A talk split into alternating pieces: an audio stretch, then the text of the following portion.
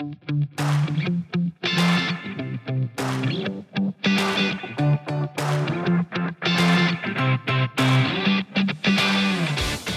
MHI Industry Leadership Podcast brings together the solutions, providers, and thought leaders of the materials handling industry to talk about trends, technologies, solutions, and best practices to move the industry forward.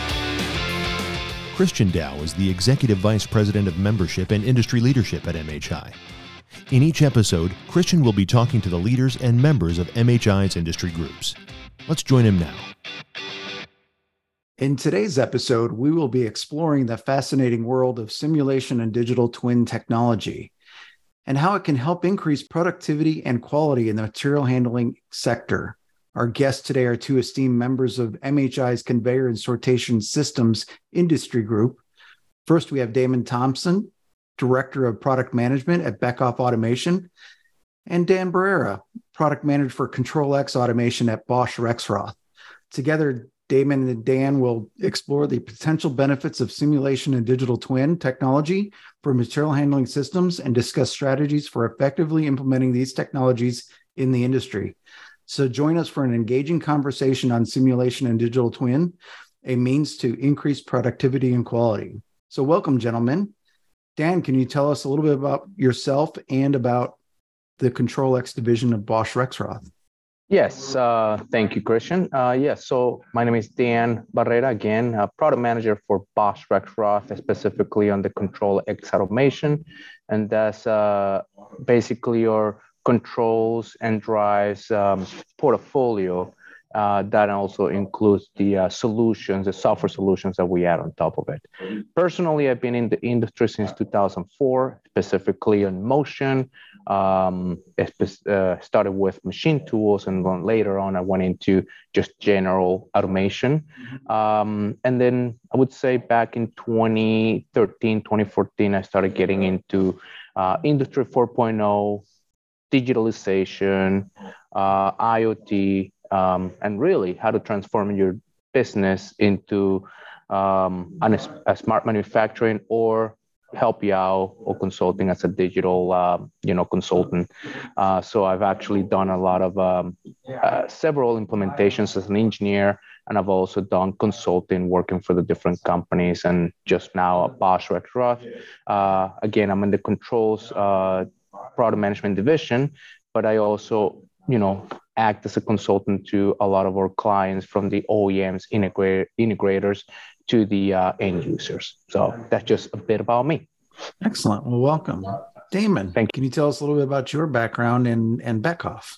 Mm, yeah, absolutely. Uh, I actually joined, started doing industrial automation back in 99. Somewhere along the way, met Christian Dow uh, in the industry in the early 2000s. Uh, eh, for about, I don't know, the first 12 years or so of my career, built all kinds of different industrial equipment, um, automated CNCs, built CNCs, kind of everything from the hands on standpoint. Uh, joined Beckhoff about 12, 13 years ago, um, did some advanced applications, jumped into the product side, um, and currently managing the, um, the entire product management group and the advanced applications group. So, advanced applications group is a really interesting group we have that kind of takes away any of the uh, nuances or uh, black boxes if somebody wanted to come do an application of making sure that the proof of concept that it actually really is going to work for the customer. Um, yeah so this industry is awesome. Seeing the development of this digital twins the iot and the way that it's changed recently has been really excited i think things are moving faster now than they were say in the early 2000s so it's a cool industry to be in. Excellent. Well welcome to you as well daymon so maybe a little bit of a, uh, a level start. Can you talk about what simulation and di- digital twin means, and and maybe relate it to material handling? Oh man, that's this is this is a good topic. I'm pretty excited about it. There's there is a lot of stuff that, around the simulation digital twins, and honestly, there's several use cases. There's a bunch of different tools, and it somewhat depends on what's trying the outcome is trying to be. So I'll give you a couple of examples. Um, you know simulation can be a very small piece of a larger system. So for example you know maybe you have a diverter system and you want to make sure that that program is going to is going to work when you trigger it. So you can simulate that side to say what happens if in certain scenarios. And that's just really taking a very small part of a huge larger system is simulating the PLC code for testing and maybe simulating the motion control and the reaction behind it. Just really small, almost a, a small unit test, uh, all the way through a very large full system. You know, for example, you know, if not really testing the PLC code, but maybe you want to look at how does the material flow through an entire distribution center, um, and make sure that what happens if there's a whole bunch of packages that come through, is there enough that it can separate out or that it doesn't get backed up? Um, and that that might not you know run the PLC code at that level. It may just be a really top level. Does the flow and the aggregation of systems work? Um, so there's there's different ways of of doing that. Um, the other one is taking it even one step further and saying I actually want to put a physics engine behind it and figure out what happens if maybe a, a package is is very heavy or it's very light and you're doing a mechanical with the physics behind it. So there's definitely different ways or different levels, different work use cases for simulation. Um, the digital twin term, it's interesting that it kind of gets thrown around, and I think there's not a lot of um, I don't know people that really have a strong understanding of the definition. And it's also interesting that the automotive industry, the process industry, and generally like material handling industry, there's slightly different definitions actually through those. So depending on who you're talking to, there's different definitions the digital twin as defined by the, the US Digital Twin Consortium. They call it the digital twin is a virtual representation of a real world entities and processes synchronized and specific, specified frequency and fidelity. Whew, that's really simple and remember to roll off top the you know top of your head the next time somebody asks. But really, what it says is, you know, um, I want to take from the physical side and be able to uh, put a, a, virtual representation of that for a few use cases like um, virtual commissioning. Um, or the other way around, I want to take the physical model once it's running and pull that data back into my virtual environment um, for doing all sorts of other uh, beneficial tasks. So, how's that for an intro to what we're going to talk about? Dan, do you have anything to add? No, I totally uh, totally agree with uh, Daymon in here. I mean, uh, digital twins are you know a digital representation of the real system, uh, or line, or even a component coming you know coming from Bosch Rexroth and even um, Beckhoff. We are component providers, so we offer digital twins of our components. Uh, which is the digital representation of it. So OEMs and integrators can do simulation and then, um, you know, really explore the system that they're about to build in the virtual world and then provide that to the end users so they can actually do the same. So yes, it's, uh, I, I totally agree with that um, definition. I think Daymon is a lot simpler to say to that description just a digital image of the components. they should actually put that in the in that definition. so, but yeah, but definitely agree to that. So, Dan, what is the potential of increasing quality, reducing cost and time in manufacturing by means of digital twin? Wow, so many things that I can say in here. Um, so let me let me go back to um, Industry 4.0. Um, so Industry 4.0 refers to um, saving cost, uh, reducing time, and increasing quality. So how do we do that? We do that by collecting data, right? So now that we have all this data, we can really do all the analytics and then um, understand what the system is doing, what the production uh, line is doing, and really make decisions based on that and then uh, in some cases even apply the ai on top of it so it can help us make decisions so when it comes down to cost reduction we talk about predictive maintenance uh, you know feed the data into a module and it can tell you when uh, the system is about to break so you don't have to go through an unexpected shutdown. So you, are saving cost, right? And you can also feed the data to an AI so it can help you improve the uh, the, uh, the, the production shop floor.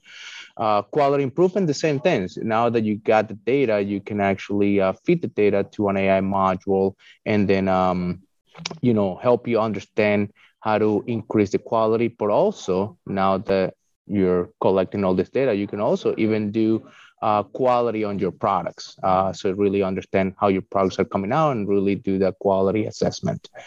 But on the time savings, this is where we can really specifically talk about digital twins. Again, Daymon already defined digital twins. It's just a digital image of your module, component, line, or even factory. You can, yes, digitalize a factory. You can make a digital twin out of it. Um, so the important thing here is that we can use a digital twin to really do a lot of the engineering, uh, a lot of the, I would say, uh, concept testing on the virtual world and really avoid using the machines and the human resources. Yes, you still have a, a human being doing this testing, but you're doing it in a virtual world. You're not really utilizing a component, you're not wasting energy, and you're minimizing the human uh, interfacing. And the same thing uh, for the uh, OEMs, I'm sorry, for the end users, they can really um, uh, utilize the digital twins to improve their uh, manufacturing process. So let's talk about a little bit more in detail. From the point of view of machine builder, uh, companies like Beckhoff, Siemens, Lenze, SEW, Bosch, we all provide digital twins as far as I know. We all provide digital twins of our components. And the OEMs and integrators can use can can actually use this to start building them their the machine and start doing the concept validation before they even build the machine. And by validating the concept ahead of time, they can actually save costs because it'll minimize the amount of rework and engineering that you have to do right? So it, it, it's definitely a cost savings for the OEM itself. And you can pass these digital twins along the way to do commissioning of a system and training of a system. Now, for the end user, looking at things from their point of view, they actually will take on this uh, digital twins again to do the training, but then now they can actually run their lines and then really understand how their lines are, are running by collecting data and then feed it into the digital twin so they can actually start testing new processes. Yeah. and even um, i would say new programs in the virtual in the virtual world before even actually applying the new process in the manufacturing shop floor. So they can do a lot of the debugging virtually and then when they're ready they can apply this new process or new program into the actual line. And now they're reducing the amount of interruption that they're doing in the real world. That makes sense, Christian? Mm-hmm. Absolutely. So, so yeah, so it, it definitely helps. Digital twins, if we can see, they help to save time from the OEM point of view. They can get to the market a lot quicker. They can save an engineering effort. And from the end user point of view, they can actually test new processes. Not only the training, but they can test new processes in the virtual world before even applying it into the actual line, into the real world. Daymon, what are your thoughts? Yeah, uh, I think there's a lot of benefits and use cases. Um, the Dan hit on a lot of those. The number one that I think we get asked about is the virtual commissioning side of things. Um, that's probably the where people, you know, start. I think, um, and and really, like you said, there's a there's a planning aspect that says, okay, what is this thing going to look like, and that's kind of the proof of concept. You know, like uh, design, development. Um, and then usually you're assembling a system and commissioning the system. And as Dan mentioned, if you can take during the development of, say, the mechanical or the layout of a facility, if you're already testing things like PLC code or upper level um, warehouse execution system software, talking to that PLC, doing simulation of routing packages or um, yeah parcels. Uh, that that can be done while you're ordering materials, especially in today's world where some of the material flow is not getting it overnight. There's a long lead times on things. So doing as much as you can up front. Uh, there's also a, a, quality gain that happens there. So the more time the software engineers have with the control system, the overall um, WS system, uh, the routing system, the more time they have, the more they can test it and they can find bugs before the, the facility's ever commissioned. You know, in the kind of traditional standpoint, um, it would be the equipment's kind of built and you get a few days with a with a controls engineer perhaps sitting on the machine trying to work it out. Once the facility's built, on conveyors and things put in, you know, then you're in a very short timeline to try to get it running. There's not a lot of time to, to find and thoroughly test in some cases. So as much as you can compress up front in a virtual standpoint, uh, sort of the better off. Yeah, I'd like to kind of, you know, pile on a little bit there and maybe kind of dive in a little bit on that on that topic because a lot of material handling equipment now carries very long lead times and business cases change over those lead times. So maybe Daymon, what are your thoughts as to, you know, if a let's say a retailer with an e-commerce, you know, operation is is is looking for something that is going to be implemented for this peak season and then all of a sudden you know one it probably won't even be if you ordered material handling equipment right now and and it's it's currently april it's probably not going to be here any large scale yeah. you know implementation by it'd be ready for november right? Yeah. So you're looking at next year. And then what if you know things change drastically between now and when that equipment is even even what was forecasted? Yeah so so I, I, that would fall in a little bit towards uh, the planning you know maybe even system exp- expansions or you know planning itself. So let's say you know the different pieces of equipment that you possibly have on on order um, you could in a simulation or the, the, the virtual world reorganize that to say okay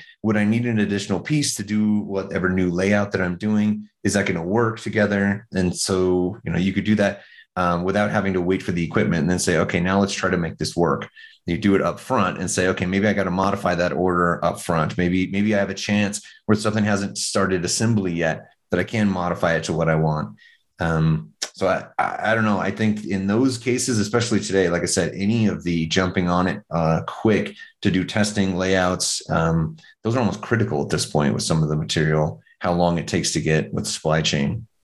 Dan, any thoughts on the on that? Yeah, I mean, I I I agree with uh, his comment. I mean, this is supply chain is such a big issue, uh, but uh, applying the right planning into it is definitely going to help out uh, especially with uh, the digital world. Um, let me just say predictive analytics. Predictive analytics are going to help help us out with doing a better planning, especially on the spare parts. If you can predict that a system is about to break, you can actually plan ahead of time. Uh, and sometimes you can even predict predict that something is about to break in four months, six months. I mean, it's, it's just depend on how you're applying the model.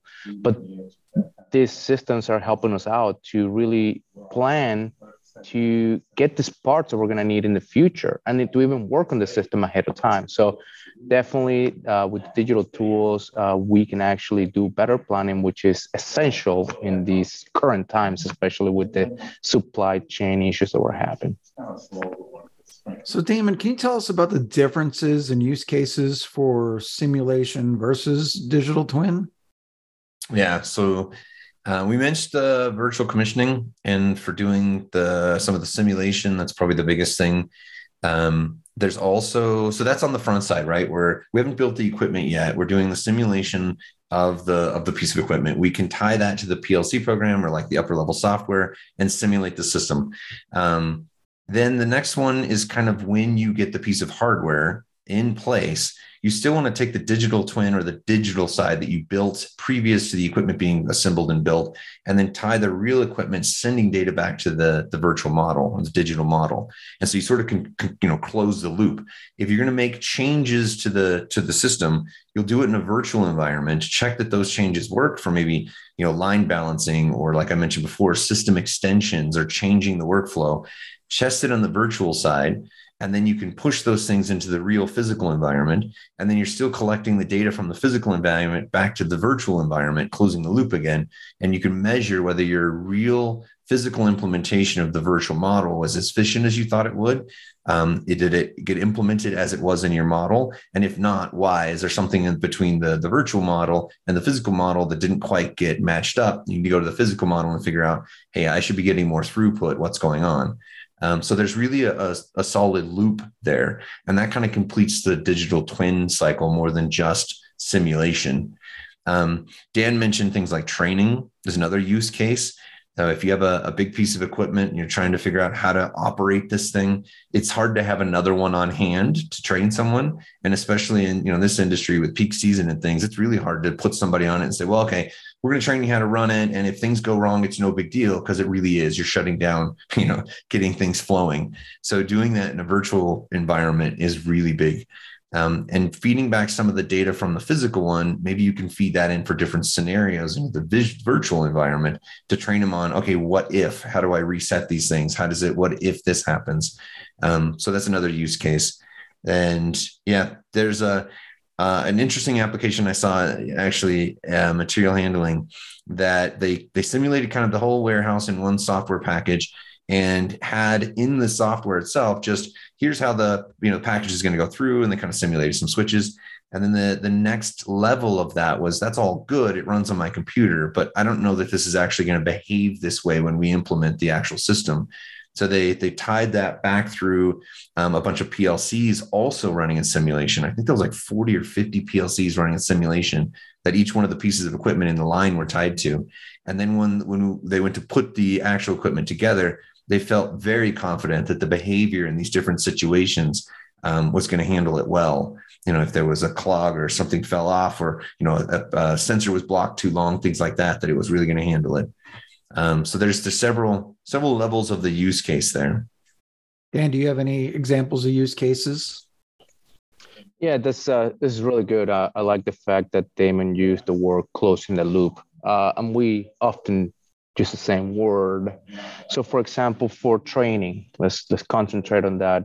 So we offer applications, softwares that are specific for simulating a certain, um, I would say, system let's just talk about a Cartesian system or a conveyor or could be a, a, a sorter. So we have different simulations uh, that we can use for training, but these simulations are what we call open loop. They don't have any digital twin embedded into it. They don't have any real data embedded into it because they're being used mostly for training, training on how to use and how to operate a system. Okay. They're not being used to optimize the system. Now, when we use the word optimization, that's different.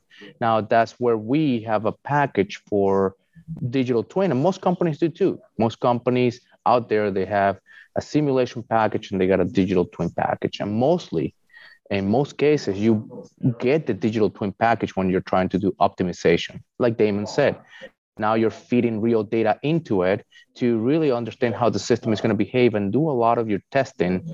And then um, I would say tryouts in the virtual world before feeding it back into the real world.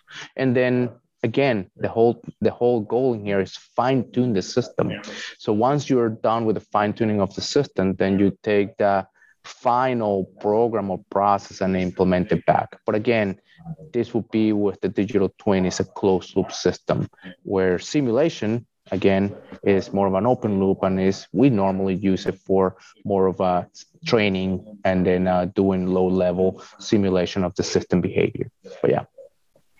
So i want to stay there for a minute and talk through it. I, I think this is a really good topic. I think some people um, they kind of forget that, right? That that this is one of the benefits. The you know they think digital twin and there's a digital model and I can see how that works, but but it's the optimization, feeding it back and closing the loop that we've been discussing. Like just like Dan said, that's uh, I want to go back there because it's really important. Um, I'll give you kind of another example. We had a uh, kind of a really big um, equipment supplier in in this industry that um, they they made a sorter and it was a really really cool sorter. And they dump all kinds of packages and in really high speed like 15,000 packages a minute crazy stuff or an hour crazy stuff. It would sort out these and put in space them put nice gaps in it and then put it on individual conveyor systems.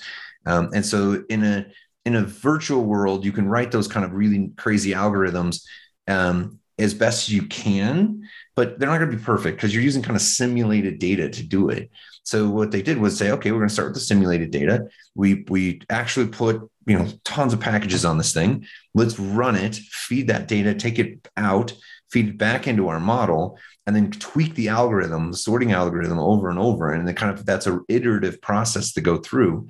And then eventually they could keep the better and better the, the algorithm got, the faster and faster and faster they can run the piece of equipment. And without doing that iterative process to a virtual environment, there's there's no way, right? I mean, they could have sat in front of the machine on a card table and a laptop for days or weeks trying to tweak things. But it's the the ability to take the data, feed it through, slow it down, see what's going on. How do I make it better, kind of thing. Um, and that's that's totally right. Dan mentioned it earlier. The next um, the next phase of this that's that's uh, you know I think Beckhoff and Bosch are both really getting into and really getting customer demands for is being able to do AI with this. So some of those algorithms are getting really complicated, especially at those high speeds. So the, the next phase is, you know, all right, instead of trying to spend days or weeks optimizing this algorithm, what if we collect a ton of data, run it through a machine learning model, and then run that back on the piece of equipment? and and then it's it's the exact iterative process again. You can take that machine learning model test it out in the virtual world and say this seems to do pretty well. Let's take it out to the piece of equipment you know collect data run it and collect data how it's doing come back and refine it and reiterate it it's exactly how alexa works for example right? They take everything everybody says to it they retrain it and it keeps getting better and better and better. You know same thing when you're processing packages. You know we need that iterative process.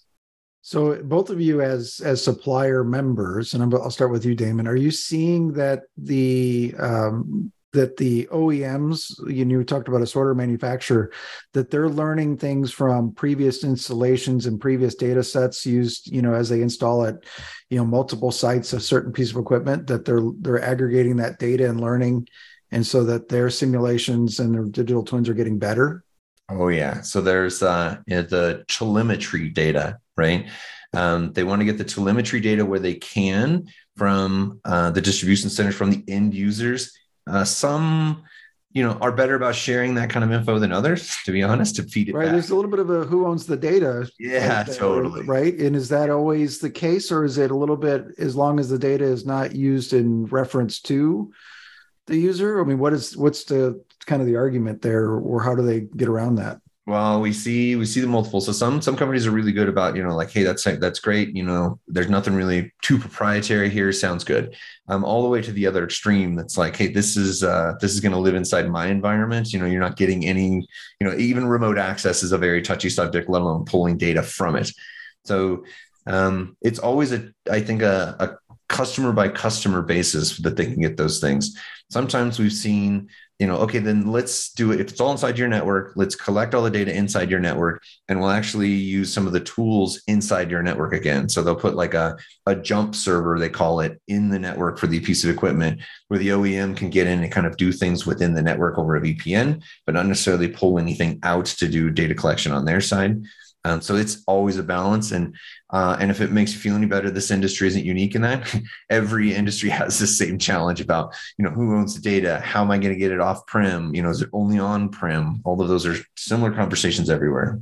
Well, and the argument a lot of times is that a certain piece of equipment being used a certain way is a uh, competitive edge, right? Mm-hmm. That that that certain you know certain configuration or a certain piece of equipment or the way they have their layouts or whatever is a lot of that can be considered competitive edge over the the market. Yeah. And and the other one is uh that i've heard the argument is you know hey i know i know how many parcels you're packing per hour. I know how many things you're you know you're putting through to the ship lane. I can see if i have any clue how that facility is laid out i can really see your throughput and what's going on. I know how efficient your warehouse is um, or your dc and so I, you know, some some of the competitors would love to know just, hey, how many times did that prox switch go high and low? So you think it's mundane data, but you know, on the other side, depending on how much you mine it, it might be really worth something. So that's where that's why people get, you know, a little concerned about how much data gets shared out and where it goes. So yeah, it's uh that's always a, a tough thing to navigate. It's a negotiation, is what it is, almost every case. Dan? Yeah, so um, yeah, this is a very touchy subject because uh, people like to um, keep their data secure, but it's really it's, it's really difficult to talk nowadays about having a solution within the four walls. You really need to expose yourself out there. Um, you need to be able to utilize the the cloud and all the AI and all these digital tools are in the cloud. Uh, so we we understand that as a company, Bosch does, and I know many other companies do as well.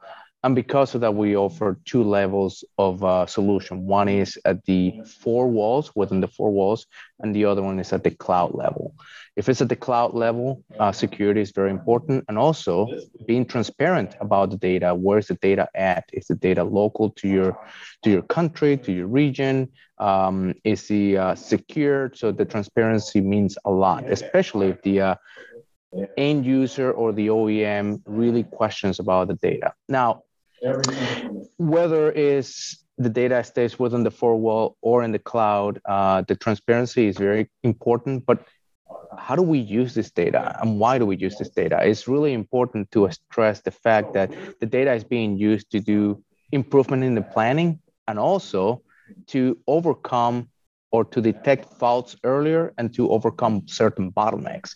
So I think if you make a case in regards to that, you're going to be able to, you know, again, uh, tell the customer, uh, the OEMs, the integrators, the end users, the value of having the data outside, but also, again, being able to tell them if you put your data outside in the cloud, this is how secure it's going to be, and this is who has access to it. But if you want to keep it within the four walls, these are your limitations, and this is what the future of your production could be. So, so yes, it's a very touchy subject, and we understand that. That's why to us it's very important to to to be able to uh, support and provide options to our various customers.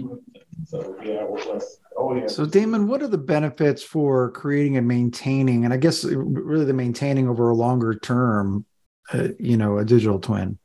Yeah.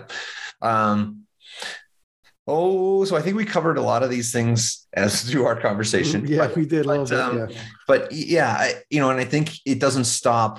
Uh, you know, like you said, once the machine, once the the facility or the machine is commissioned, it doesn't stop with like, hey, cool, high five, let's go. We're always kind of trying to make optimizations first off, and you want to do those. You would hope to do those, especially in a, a facility that's heavily utilized in a virtual environment. So you have to keep, you have to maintain the virtual side to match the mechanical side, the implementation side, right? Because as soon as those are out of sync, it doesn't do you a whole lot of good to try to use the virtual side to do expansions or try to say, what if I made these changes? How would that affect my overall processes if it doesn't match your actual implementation or it doesn't match the physical world?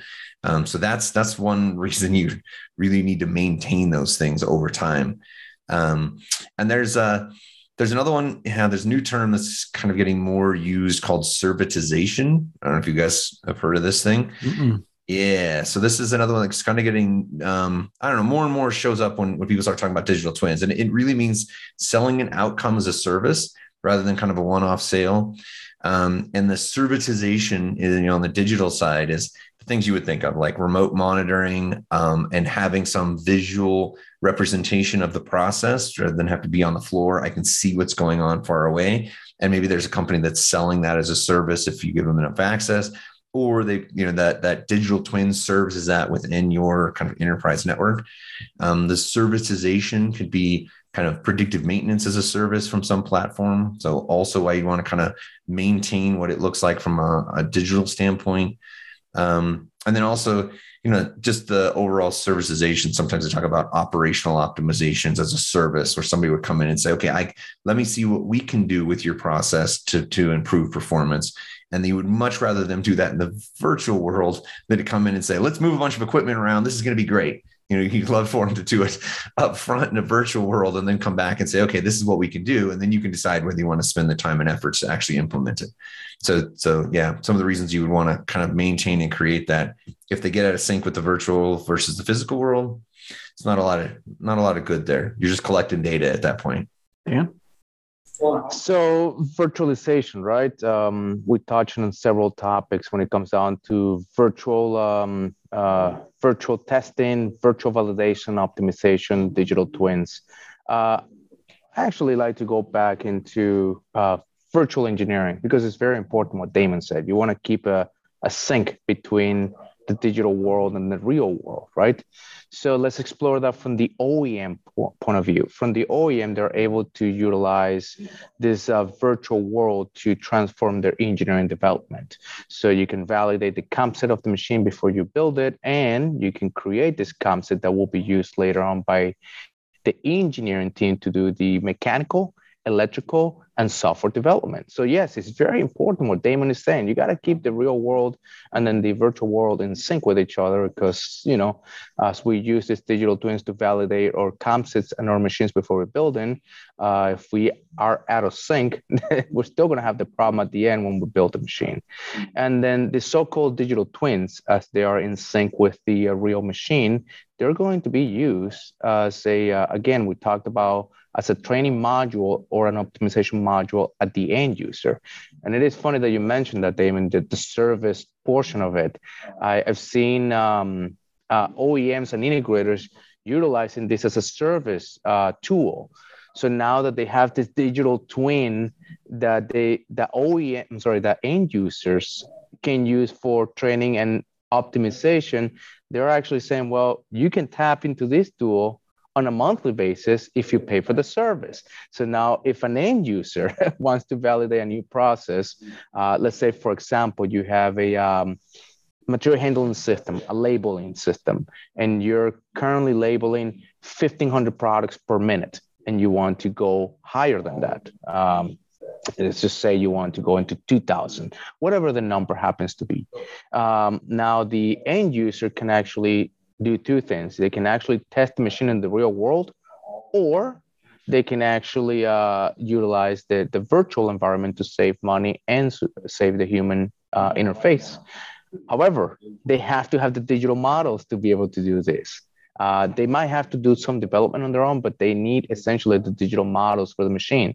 And then uh, by having the OEMs provide the service to them, now the end users have to pay for a service to be able to utilize this technology. And i am seeing that now. I, Funny that you mentioned that. I just had a, uh, a, um, a, um, a speaking event where somebody asked the question what is the future of digital twins and services in the future what is that going to be now a service model as well and then i believe somebody made a comment that says yes that is a service that is offered now by some oems so yes i think that is the uh, the way to not the way to go but it's something that we're going to be seeing in the future specifically at the end user level. So funny that you mentioned that.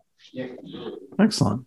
So daymon if somebody wanted to get started in in uh, with a simulation or digital twin what where would you go or what are the steps to get started yeah no that's a, not a broad question so thanks for that christian no i'm just kidding so uh, uh, like most uh, answers to every question, and so it depends. So, like we said, there are multiple ways of getting started. So, uh, it depends on what you need out of it. What are your hopeful outcome?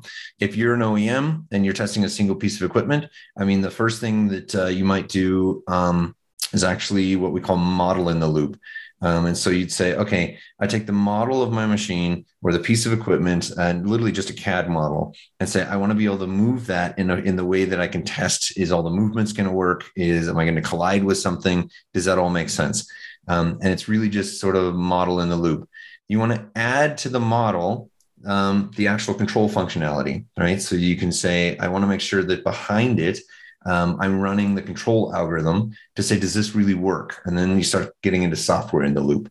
But you can test the PLC code or the controller code with the, the actual 3D model uh, to make sure, again, that the movements are there, that if I have an issue, um, that I'm handling alarms well. And that's that's basically the, the software in the loop. And It's a little bit more virtual commissioning.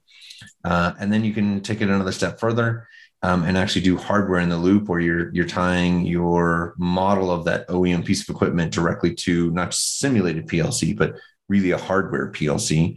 You can even take that one step further and even simulate the field bus below to make sure that the field bus is actually correct.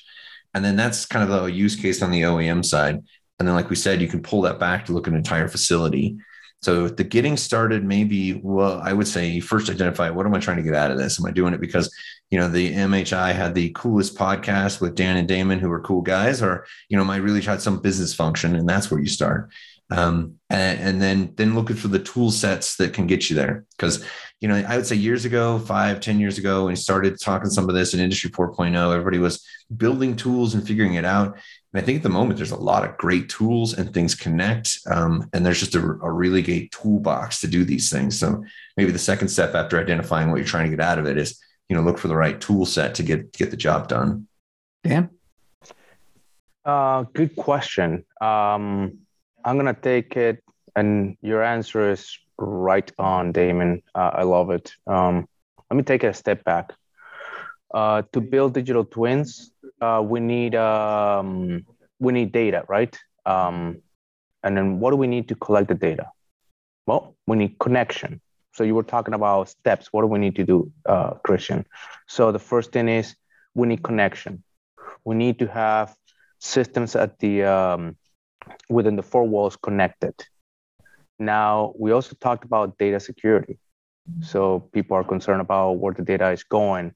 I mean, uh, hackers are, I mean, are coming in. It's very common now to see in the news a company got hacked. So security within the four walls and even out to the cloud is very important. So step number one, connectivity. Second step, add the security layer into it. Third step is start collecting data, right? Now you got that data. Fourth step is the transparency. Now you are able to monitor, not only collect the data, but monitor the data and then do the analytics on top of it. And now you got now that you got the data, then now you can start building your digital twins, uh, digital twins with the uh, math data and also the real world data. And now that you got your digital, digital twin uh, built, then now you can attach it to the manufacturing shop floor to start gathering real, real data and then to be able to do the simulation on the virtual world. But you can start grabbing real production data and then you can also attach it to the MES by attaching the digital twin to the MES, you can actually now get what the future production requirements are going to be, and you can actually test for that utilizing the current real data that you're collecting. So these are essential steps that you need to put in place. Again, connectivity, security, transparency, and then start feeding that into the into the digital twin now that you got all the real data, then you connect it to the MES so you can actually start testing for the future changes in your production. Now that you got all the stuff in there, you can really go in there and start utilizing the, the full potential of the digital twins and testing things in the real world before you push it down to the uh, I'm sorry, start testing things in the virtual world before you push it down to the real world. That makes sense? Yep, excellent. All right. Well, I think that was a great kind of point to wrap up on. Do you guys agree? Yeah, I got. Uh, I'll throw another one if that's all right. All right. Well, go ahead. Yeah. So whenever we have conversations, sometimes you know you talk to some of the C-suite and they say, "Yeah, okay, this is going to cost time and resources." You know, you know how, how important is this? How impactful is it to the business? You know, what are others in the industry doing? You know, are they, are they following this trend? Um, so we actually we pull up. Uh, it was a Bruckner um, uh, survey that they did, and they said, How important do you expect simulation driven solutions during design and engineering to be part of your daily workflow six to eight years from now? Um, and this was 2020, so we're already a few years into that. 234 people responded, and 55% of them said it was critically important to their business and their daily work six to eight years. And again, we're three years into this, so we're pretty much in. Um, and then the next the next category there um, was 34%, so that it would be highly important. So just to give give kind of a sense of um, you know just from a general survey of the industry, uh, they see it as being literally critically important, over 55%. So this is a it is an important topic. Although I you know thanks for the MHI making it important in in the work groups and getting the message out to some of the members. Yeah, I, I agree to that. And if I may add a second comment over here at the end, um, we, we, we cover a lot. We, we talked about Industry 4.0, digital twin, testing things in the real world, in the virtual environment, the savings uh, that that it you know that that it that that's going to represent, uh, not only for the OEM but also for the end users. But in reality, uh, the biggest challenge over here that I see is education. Um, you know, and that's something that uh, I'll use as a closing note from my end when you mention these big words like virtual engineering, digital twins, simulation, IoT, Industry 4.0, a lot of people are actually afraid of implementing this because it's kind of like opening the faucet and seeing the dollar signs flow. And I think one of the biggest things that one of the biggest challenge that we face and is more important to digital twins is the education, the training to the audience or audience will be the OEMs, the integrators, and the end users. Really educate them into the benefits, everything that we talked about right now. How is that going to translate into a benefit and into higher performance, not only for the machines, but also the optimization at the uh, at the manufacturing shop floor. So that to me is one of the biggest challenge. I mean, we talked about cybersecurity, we talked about 5G implementation and the cost of it. We talked about the AIs. We talked about all these different things that we have to do. But to me, what we really have to put on top is educating. Thank you for the invitation to this uh, to the to this podcast because this is an important step into educating the audience and to let them know that digital twin is not just another big word. There is really a benefit behind that, and a benefit for again, and I'll say this 20 times for the OEMs with the so-called virtual engineering, uh, being able to validate your processes and then going to market in a shorter amount of time and being cost effective. And then for the end user, being able to apply this concepts, this digital concepts to, you know, apply new processes and being able to just do a switch in a short manner and becoming more efficient and then make actually making your factory smarter.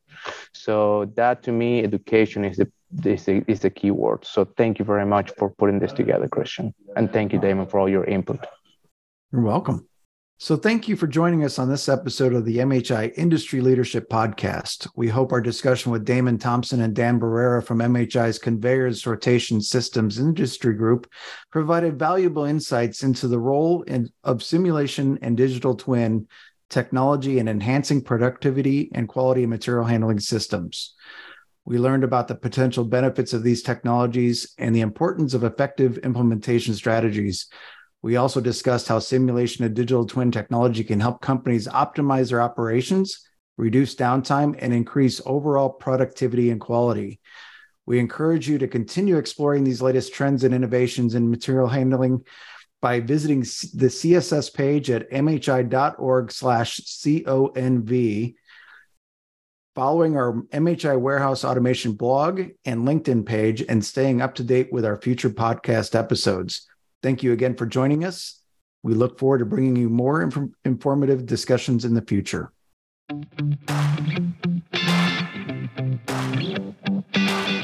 Thank you for joining the MHI Industry Leadership Podcast.